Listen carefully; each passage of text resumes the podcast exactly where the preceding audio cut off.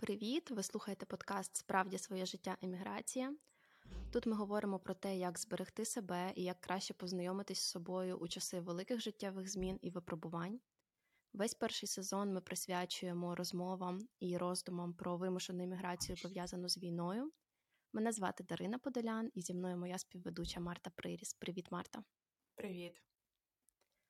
Сьогодні ми продовжимо говорити про наші переживання і емоції під час вимушеної міграції, і е, тема буде як жити одночасно в двох реальностях, як бути з тим, що ми фізично перемістили себе, е, можливо, своїх близьких, дітей, родичів е, в більш безпечні країни і міста, але емоційно, ментально велика частина нас. Якщо не повністю ми залишилися в Україні, як взагалі впоратися з відчуттями цієї розірваності на два світи одночасно, коли навколо благополучні і мирні міста, а всередині дуже багато складних емоцій, пов'язаних з проживанням війни. Спробуємо розібратися, як себе підтримати в цьому і як з цим бути взагалі. Я думаю, що я сьогодні хочу почати з історії особистої. Я думаю, що вона проілюструє е, цю тему, цю розірваність між двома святами. У мене двоє дітей. Я з ними переїхала із Черкас в Нідерланди на початку війни, повномасштабної війни. І е, був такий епізод, коли в мого молодшого сина був день народження влітку, йому виповнювалося три роки. І е, я не знала, як святкувати чи святкувати взагалі. Це було дуже важко, тому що були якісь там сімейні традиції з приводу святкування народження, і було відчуття, що в цих нових умовах е, без друзів, без рідних це святкування не має сенсу. Але потім я все-таки вирішила, що дитинство одне і три роки буває тільки раз в житті. Тому я організувала невеличке свято, запросила тут наших нових знайомих, місцевих дітей з його садочка і готувала там пригощання, якісь розваги. І саме в цей день, це було в липні, е, за півгодини до того, як мали прийти гості, е, я комусь відписувала в Телеграмі і побачила новини. А це був саме той день, коли були е, трагічні події в Вінниці, коли потрапили в торговий, здається, це був торговий центр, якщо я не помиляюся торговельний центр, і там загинули люди, і загинула дитина такого самого віку, як мій син. І ця новина прочитана за за півгодини до того, як мають прийти гості до тебе на, на свято. Вона мене настільки вибила, настільки винесла з цієї реальності, де я знаходилась, що захотілося просто відмінити все, заховатися і і проридати ту кількість годин чи днів, яка необхідна психіці для те, для того, щоб опрацювати взагалі цю новину, опрацювати ці складні емоції. І це дуже важко. І таких історій трапляється багато. І те, що ми живемо в ті, хто виїхали з України, те, що ми живемо в мирних, благополучних і спокійних країнах, не гарантує нам цього спокою всередині, а навпаки, робить якби свої переживання нібито скритими прихованими, того, що ти в мирній країні, але всередині у тебе війна. І мені б хотілося почути від тебе, Марто, з точки зору професіоналки, да, з точки зору психологині, психотерапевтки. Що це таке? Як це назвати і як з цим жити? Слухай, я особливо люблю, коли мені ставлять такі великі запитання, тому що я думаю, що на них немає якоїсь простої або короткої відповіді, але мені здається, те, що ти описала, це дуже добре ілюструє таку крихкість, яку. Якою зараз оповите життя людей, які знаходяться в інших країнах, так оце вибудовування нової якоїсь рутини, е, вибудовування якогось свого життя, але розуміння і місцями дуже добре емоційне усвідомлення, наскільки це все крихке і може швидко зруйнуватися через якісь події, новини в Україні, через якісь повідомлення від друзів, знайомих, які знаходяться в не завжди безпечних, або швидше сказати, в небезпечних правда територіях. І як і будь-який процес, така наша розділеність, знаєш, таке життя на дві реальності, воно ж характеризується такою розділеністю. Правда, нам потрібно ніби і тут свою увагу приділити в тій країні, де ми є, там дітей а, влаштувати в школи, в садочки, якось намагатися влаштувати собі якусь рутину, а хтось влаштовується на роботу. Тобто це займає дуже багато зусиль паралельно з процесом адаптації, коли ми, в принципі, намагаємося якось усвідомити, зрозуміти, де ми, що з нами відбувається, ми ще вибудовуємо ці соціальні процеси. І це одна сторона, так, це одна реальність. І є друга реальність, коли ми дивимося новини, коли ми контактуємо з людьми, яких ми любимо, які залишилися в Україні. І така розділеність, вона, звичайно, забирає в нас дуже-дуже багато енергії.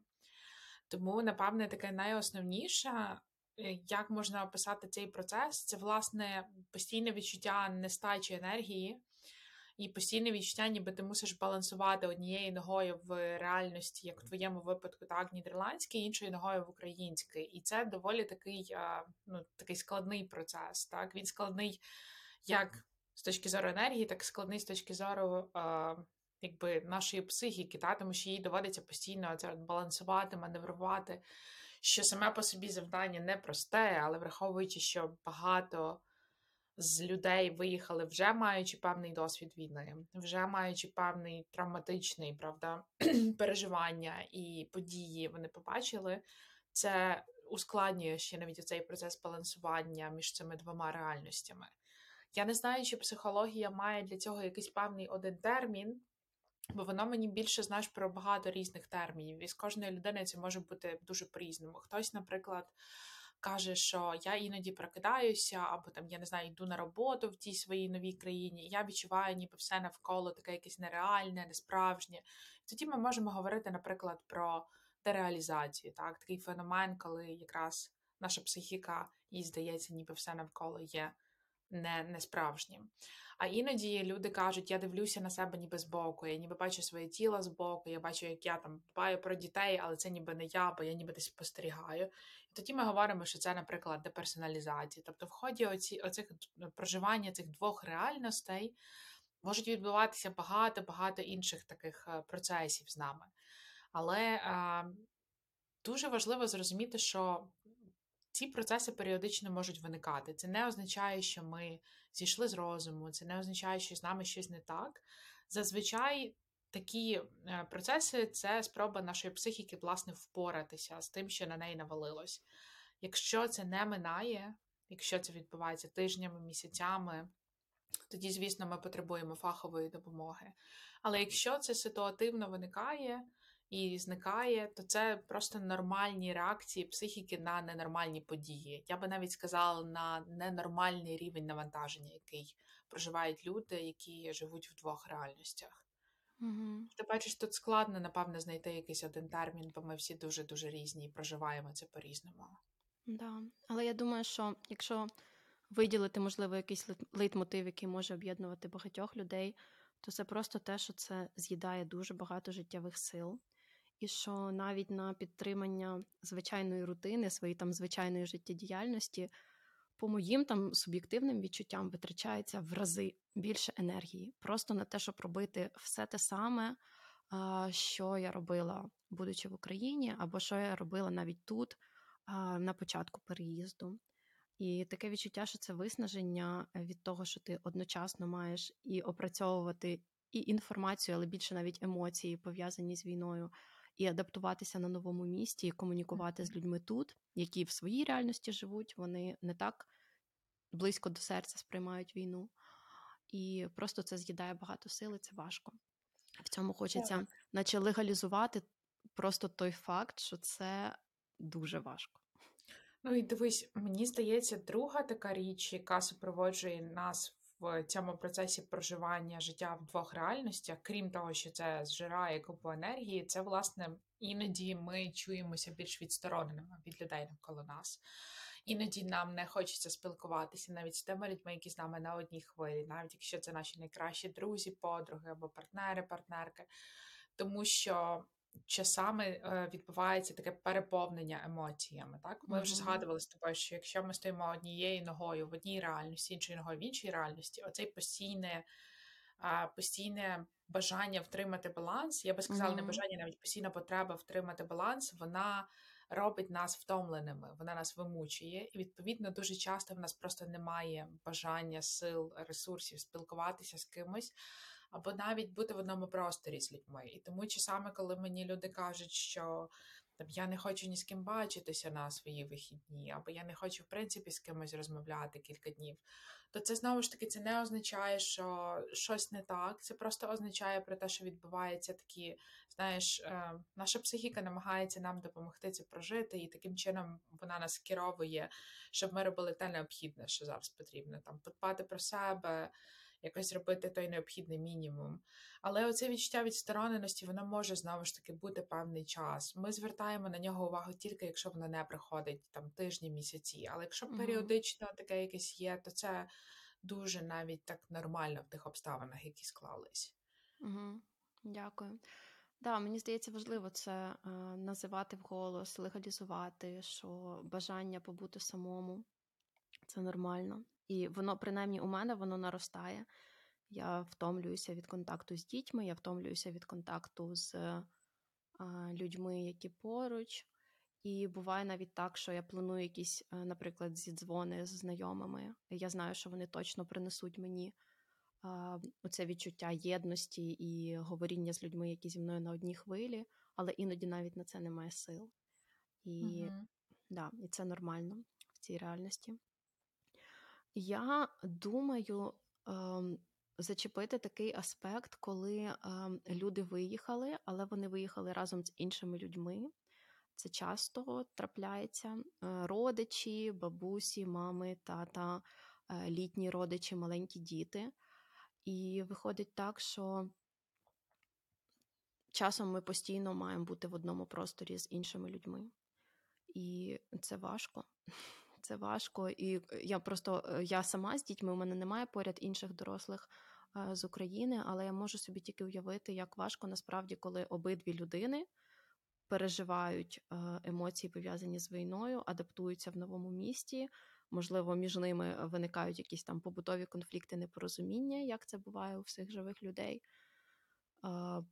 Не знаю. У мене насправді немає стосовно цього запитання. Мені просто хочеться після кожної моєї тези повторювати, що це важко і що це нормально почуватися складно, втомлено і по-різному у зв'язку з цим. Ну і знаєш, дивись, мені здається, тут важливо сказати, що ті люди, які опинилися з нами поруч зараз у вимушеній еміграції, можливо, це не ті люди, яких ми би вибрали, щоб вони з нами опинилися в цій подорожі, якщо б в нас була можливість вибирати. Mm-hmm. Дуже часто ми вже з тобою про це згадували в попередніх, у попередніх епізодах, що дуже часто немає просто часу вибирати, міркувати, приймати якісь такі е, зважені рішення за, проти, наслідки. Дуже часто це рішення прийняте поспіхом для того, щоб зберегти своє життя, життя своїх близьких, е, щоб бути в більшій безпеці. І ми не завжди маємо можливість оцінити такі довготермінові знаєш, наслідки цього рішення, наприклад, умовно, якщо там я беру з собою свою сестру, так або свою найкращу mm-hmm. подругу. Нам буває дуже важко зрозуміти, що бути друзями не дорівнює жити разом 24 на 7. І іноді це може викликати певне. Певну напругу, ми можемо дізнаватися якісь речі одна про одну, які нам можуть не подобатися, які нам можуть бути некомфортними. Але дозволити собі визнати, що це рішення було вимушеним. Окей, можливо, це рішення не було дуже добре продуманим, і я mm-hmm. собі за це вибачаю. І я собі це вибачаю, і я розумію, що не було в мене інших опцій. І я розумію, що не було в мене можливості якось більше побути з цими думками, якось це все а, прорахувати. Це теж дуже важливий крок, так, ніби вибачити собі, дозволити собі помилятися на цьому шляху в вимушеної еміграції, тому що це дуже непроста дорога. І очевидно, що ми будемо помилятися, або ми будемо приймати якісь такі рішення, за які нам потім буде сумно або якось складно. Але це дуже окей дозволити собі помилятися і дозволити собі ставитися з добротою до своїх помилок і з добротою, ніби до того контексту, в якому ми їх робили. Так що окей, якщо б у мене було більше можливостей, більше часу грошей, можливо, енергії, я би, можливо, прийняла якесь інше рішення. Але було так, як було, і я дозволяю собі в своєму досвіді мати цю помилку і бути до себе доброю, не картати себе за неї.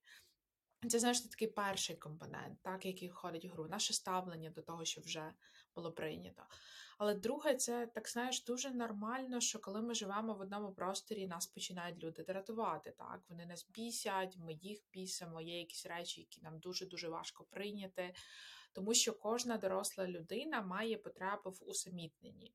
Так, і а, для того, щоб наш досвід сортувався, і він якось там фільтрувався і укладався у пам'яті, і надавався, ну щоб ми надавали сенс подіям, які з нами відбулися, нам потрібно бути наодинці. Тобто це реально така можливість для нашого мозку добре виконувати свою роботу. Коли ми наодинці, він собі може спокійненько це робити. Це не означає, що нам не потрібні інші люди. Навпаки, у нас є потреба як бути наодинці, так і бути поряд з іншими, бо це дозволяє нам так вповні жити життя. Але коли ніби ця потреба буття наодинці вона зникає, не потреба, а м, змога Можливість. бути наодинці, угу. вона зникає, правда? Тоді може бути дуже багато злості. І теж, якби дуже важливо, е, мені здається, не злитися на себе, що я якась така зла, і щось мені все не так, і щось зі мною, mm-hmm. начебто не так, а ніби прийняти той факт, що бути дорослою людиною, це хотіти іноді бути наодинці, це бути якимись ну, автономними, так, це, це такі добрі потреби, з ними все окей. І тоді мені здається дуже важливо себе запитувати: окей, в тій реальності, в якій я є, в тих умовах, в яких я є, як я можу собі це забезпечувати? коли, за яких умов, яка мені допомога для цього потрібна. Бо може, якщо не знаю, я виїхала зі своєю сестрою чи подругою, з нами виїхали діти, то може одна з нас може сидіти з цими дітьми, і я буду якось мати годину наодинці, і потім я те саме зроблю для неї. Mm-hmm. Тому що ну знаєш, це теж про такі е, про таку креативність, правда, в моменти важких часів. А, Бо наші потреби навіть в екстремальних ситуаціях вони нікуди не діваються. Ніби спочатку, окей, ми спускаємось до рівня базових потреб, ми виїжджаємо, ми шукаємо безпечне місце, але потім. Кілька тижнів або місяців по тому наші потреби знову повертаються, і нам важливо так, якби звертати на них увагу. Знаєш, uh це оце те, що мені так якби найперше приходить в голову, коли я про це міркую. Але е, це важливо сказати, що ну доросле життя воно передбачає певний рівень усамітненості. Воно нам потрібно і фізіологічно, але теж так знаєш, е, психологічно також. Тому mm-hmm. ця еміграція вона може бути такою дуже дуже непростою ще, ще під цим кутом. Да. Особливо враховуючи там умови житлові, в яких багато багато людей опинилося, коли це прям дуже тісне співжиття в якихось шелтерах, в готелях, да, в принципі, mm-hmm. умови, які не пристосовані для довготривалого життя, а пристосовані для того, щоб переночувати декілька ночей, декілька тижнів. Але, на жаль, це дуже сумно і важко, але багато людей живуть в таких умовах вже майже рік і, і можливо, житимуть ще довше. Тому справді мені подобається, як ти радиш перемістити фокус уваги на те, щоб шукати креативні рішення, щоб викручуватися і е, да, навіть в цих далеко не ідеальних і часом дуже складних ситуаціях шукати способи подбати про себе, задовольнити свої потреби. Потреба в самотності, mm-hmm. в побути наодинці і порефлексувати, і взагалі переварити все те, що відбувається, вона, вона базова, вона необхідна. Ну і знаєш, у мене є стосовно цього теж добра ілюстрація, тому що я зараз працюю дуже багато з людьми з гуманітарних організацій, і це люди, які працюють на благо всіх нас, правда, там uh-huh. хтось закуповує генератори, хтось відбудовує Харківщину і інші регіони. І вони ну дуже багато працюють, але дуже часто це є open space, і там немає можливості усамітнитися. І коли mm-hmm. вони приходять на консультації, вони кажуть, типу, блін, ну це важко, типу, мені іноді потрібно якось видихнути. Я дуже часто пропоную людям таке дуже просте, напевне, рішення. Я кажу: ну можна, можеш просто піти, вийти і подивитися вікно 5 хвилин. Та я розумію, що в тебе немає можливості ще кудись вийти, там ти не куриш, якби просто піти подивитися вікно 5 хвилин.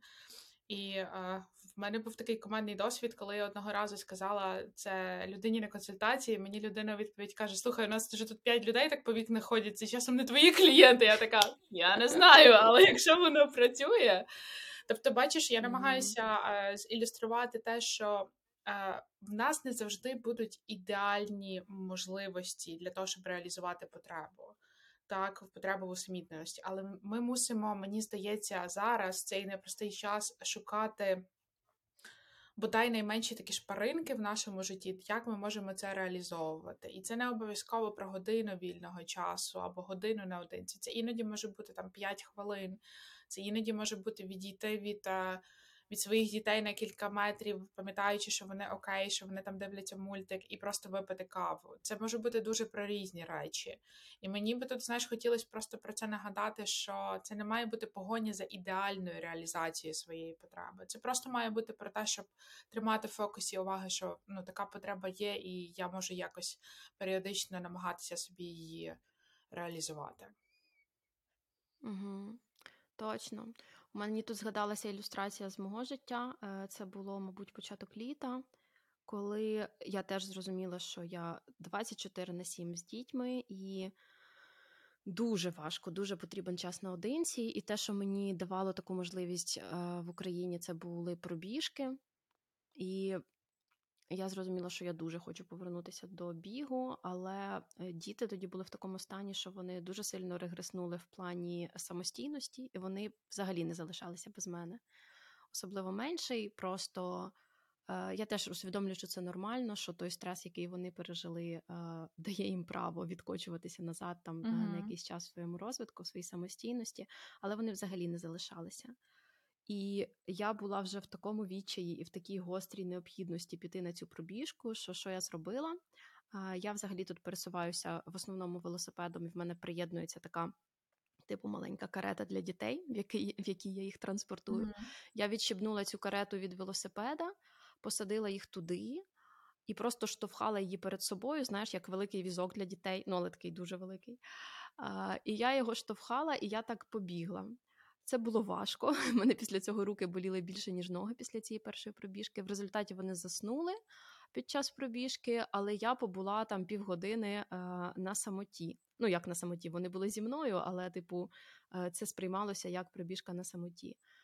Я пам'ятаю, як це зі сторони е, дивно виглядало. Мені навіть люди про це казали: типу, о, ти так дивно бігаєш. Але це було спасіння. Потім діти трохи адаптувалися, звикли до середовища, і вже можна було їх залишити під наглядом інших людей і бігати самостійно. І це було дуже велике щастя повернутися до цієї традиції. Але да, на початку це рішення було дуже креативним і далеко не ідеальним, але е, я рада, що я на нього наважилась. І mm-hmm. е, ще одне питання, яке мені хотілося зачепити, воно можливо. Більше в якусь е, в якусь таку психотерапію, але не знаю, подивимось, як у нас вийде. У мене трапляються такі епізоди, коли мені сняться сни про війну, і настільки реалістичні і емоційні, після них дуже важко. Після них я прокидаюся абсолютно розбита, відчуттям, що, що я взагалі не спала і не відпочила. І ці переживання, які там, вони пов'язані з таким страхом за життя, якого я ну в реальності я його не переживала бо я не була під окупацією, я не була під обстрілами. Е, я виїжджала з України, там це був початок, всі були дуже сильно налякані, але прям фізично я не бачила воєнних дій. Але потім, там через півроку, через вісім місяців, е, ці переживання вони просто з'являються у снах, і це спочатку дуже сильно лякає, того що здається, що зі мною щось не так. Що якщо я насправді в житті цього не бачила, то чому я це бачу у вісні? Потім mm-hmm. я собі знаходжу якесь пояснення в тому, що це таким чином просто психіка опрацьовує весь той жах, який я бачу з новин, з розповідей, з е, історій своїх знайомих або незнайомих людей. І це дає якесь полегшення, що, наче просто цю інформацію потрібно опрацювати, і от у мене такий вихід бачити ці ці жахи у снах. А, Може, є якесь пояснення, просто щоб е, щоб сказати, що це нормально. Або якщо це ненормально, то звернутися до фахівця. Слухай, ну мені здається, тут е, теж у нас всіх були різні стосунки зі смерті до початку і повномасштабного, і до 2014 року. Так, у нас в кожної людини є якась своя історія там смерті рідних або якісь інші речі, які ми досвідчували в своєму житті. Але коли почалось повномасштабне вторгнення, у нас точно активізувався страх смерті, тому що смерть mm-hmm. перестала бути річчю, яка з нами трапляється природньо. Смерть почала бути якби в наші життя багато в чому почали залежати від людей, яких ми навіть не знаємо. Я маю на увазі, що а, це доволі таки стрьомно в певний момент емоційно усвідомити, що там в будь-який момент може щось відбутися, і це від мене не залежить. Це залежить там від людей, які вирішили а, атакувати Україну. Так, і це ну насправді дуже потужно, потужне емоційне переживання. І коли оцей страх смерті активізувався, очевидно, що кожна людина почала пробувати надавати якогось сенсу цим подіям, які відбуваються. Я думаю, що в багатьох з нас виникнуло питання, навіщо люди воюють, якби навіщо це все відбувається, чому вони нас хочуть вбити, якби mm. Яка логіка в цьому всьому? Та? Тобто ці питання вони дуже непрості, часто на них немає відповіді, але вони все одно в нас по колу якби періодично крутяться, особливо в моменти, коли відбуваються дуже страшні якісь події, коли день особливо важкий в Україні. І коли ти говориш про сни, взагалі ну, сни це спроба нашої психіки справді надати сенсу чомусь і опрацювати події, які відбуваються. Хоча ти не бачила безпосередньо військових дій, але ти маєш дуже багато інформації про те, що відбувається в Україні. Ти безпосередньо емоційно і інформаційно пов'язана з Україною. В тебе є там люди, які залишилися, правда? В тебе дуже багато було зосереджено життя саме в Україні, в твоєму місті. І так чи інакше, це формує такий певний пласт, коли е, твоя психіка якби має якесь певне уявлення про війну, чи воно реалістичне, чи воно нереалістичне, це питання вже інше, але mm-hmm. ти якби маєш якийсь певний масив інформації. так? І коли тобі сняться такі сни, це, скоріш за все, спроба психіки опрацювати, що відбувається в дуже специфічний спосіб. Але другий момент це те, що Оцей активований страх смерті він не вимикається, коли ми покидаємо Україну, так і переїжджаємо в іншу країну на певний час. Бо, в принципі, він вже ввімкнувся, і ну, комусь потрібно більше часу, комусь менше часу, щоб воно знову стало плюс-мінус такий, а, ну, щоб воно стало більш стишене, назвімо це так. Хоча багато з нас має страх смерті і мали і до війни, тому що це дуже нормально боятися бути смертними, боятися, що одного дня нас не буде на цій планеті. А Просто бачиш, зараз воно набуло такої гострої форми, тому що смерть перестала бути чимось природнім. Смерть угу. стала чимось вимушеним в багатьох випадках. І дуже часто за перед смертю передують події, які ну часами для деяких людей видаються більш страшними, ніж ніж власне сама смерть. Це катування, полон і так далі. Тобто ми дуже в цьому всьому інформаційному полі крутимося, і очевидно, що іноді це знаходить вихід у снах або в якихось інших таких. Хтось починає писати, ми вже згадували правда про вірші, mm-hmm. хтось починає малювати. Тобто ми намагаємося надати сенсу цьому в дуже різний спосіб і якось прореагувати в це теж в дуже різний спосіб. Мистецтво, сни, розмови. Тобто, ну, дехто через історичні якісь певні стани, коли просто вже людина не витримує або панічні атаки. Але це все дуже часто говорить про нашу таку переповненість тими емоціями, коли їх занадто багато, і ми просто не встигаємо, на жаль, угу. їх проживати одне за одним. Я не знаю, чи це відповідь зорієнтує мене. Відповідь, так, так, так. Я я задовольнилась. Так, да, насправді просто е, признатися собі, і чи якось легітимізувати, чи відзеркалити об когось і побачити, що це такий спосіб справлятися з тою реальністю, яка ненормальна, до якої ніхто е, не був готовий, в принципі, не може бути готовий. І е, да, просто звертати увагу. Ти говорила про це на початку, мені хочеться про це повторити: що якщо якісь стани е, тривають дуже довго або заважають просто жити, правда. да, угу. заважають дбати про тих людей, які від нас залежні, то тоді, звичайно, треба звертатися допомогою. І добре, що зараз є багато гарячих ліній, є безкоштовні волонтерські консультації, можна знайти підтримку. А, І думаю, що потихеньку завершуючи і повертаючись до тої теми, яку ми про яку ми говорили на початку, про цю розірваність між двома реальностями.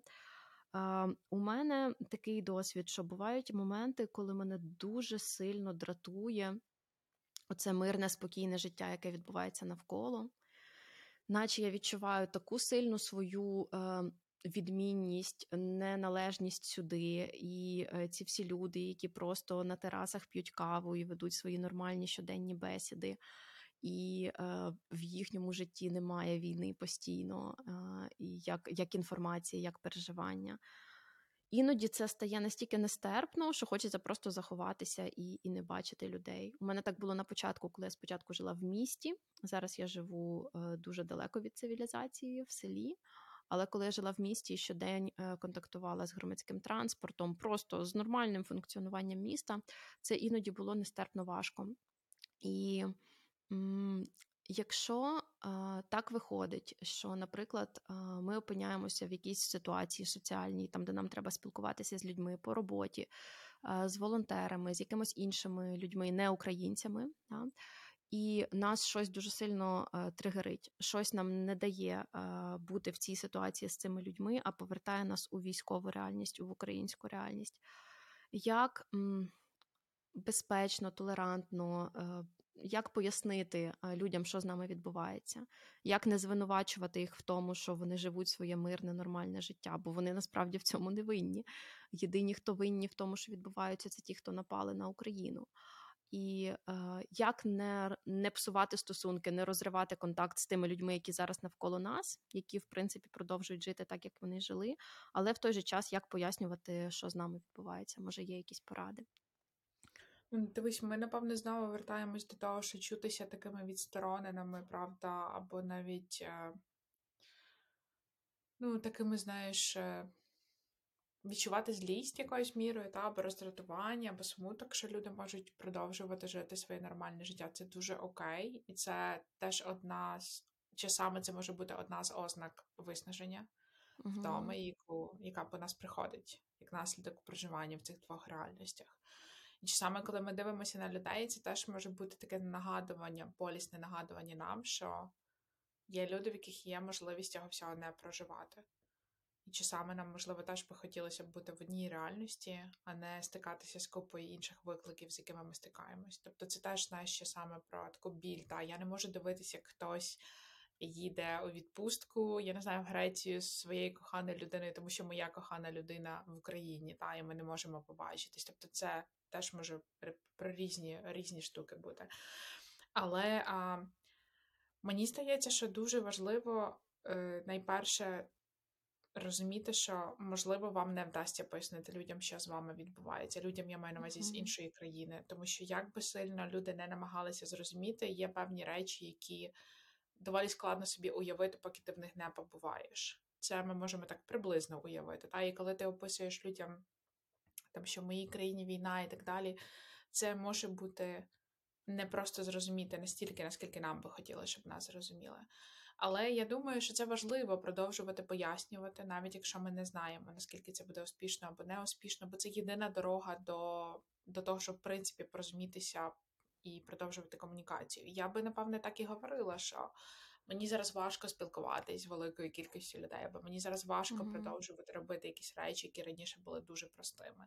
Це не про тебе, це не про вас, це просто про те, що в мене зараз там адаптаційний період, мені зараз непросто і так далі. І а, ну, часами пояснивши про те, що з нами відбувається, ми вже якби відкриваємо іншій людині можливість якось з нами, ну, якось на це відреагувати, знаєш. І людина тоді має вибір, окей, вона може це проігнорувати, або вона може якось а, якось на це зареагувати якось коригувати свою поведінку до нас. Але а, Люди пробують. Мені здається, в мене таке загальне враження, те, що я чую від своїх людей в терапії, мій досвід проживання в іншій країні, поки було якраз перші вісім місяців війни. Люди пробують нас зрозуміти, але насправді дуже важко зрозуміти, що таке війна, і наскільки в різні сфери нашого життя вона заходить, коли ти не проживав війни. Та, бо я пам'ятаю, що коли я вилітала з Америки, а, то мої викладачі так щиро мене питалися, ніби ой, а ти ж напевне прилетиш в своє місто, тебе там всі зустрінуть. Я їм казала, що якби ні, наші всі аеропорти або закриті, або побомблені. Я просто не можу прилетіти в Україну, як це було раніше. І люди такі, а ми навіть про це не думали, та що це там настільки багато, mm-hmm. ніби війна настільки багато сфер проникла, і це настільки помережено тою війною все. Тобто іноді мені здається, нам важливо пояснювати, навіть якщо нам здається, що це очевидні речі, пробувати пояснювати. Але пояснюю, пояснювати, пам'ятаючи, що у нас обмежений ресурс. Тобто, якщо у вас немає сил пояснювати то це окей, не пояснюйте. Якщо у вас є сили пояснити, тоді пробуйте, тому що е, відтяти себе від людей це може здаватись добрим рішенням короткій перспективі, але в довгій перспективі це така дорога до ізоляції, яка не є дуже безпечною для нас, так і дорога до такої ну ще більшої самотності. Люди нам все одно потрібні. Угу. Так, дякую. Якраз е, на завершення нашої розмови прямо над моїм будинком пролетів літак, і е, я не знаю, скільки має пройти часу, років після нашої перемоги, коли літаки почнуть сприйматися знову як транспорт, який відвозить нас в подорожі і в мандрівки, а не як потенційна загроза. Це така мені була ще одна ілюстрація того, як сильно військова реальність присутня в моєму житті, і як насправді важко сприймати речі, можливо, неможливо сприймати речі так, як ми їх сприймали раніше до досвіду повномасштабного вторгнення. Дякую тобі за цю розмову. Вона вийшла, як на мене, глибока, е, трохи сумна, але це нормально. Це нормально, бо нам важко. Хочеться побажати тим, хто нас слухає, сил уваги до себе і почуємося в нових епізодах. До зустрічі. До зустрічі.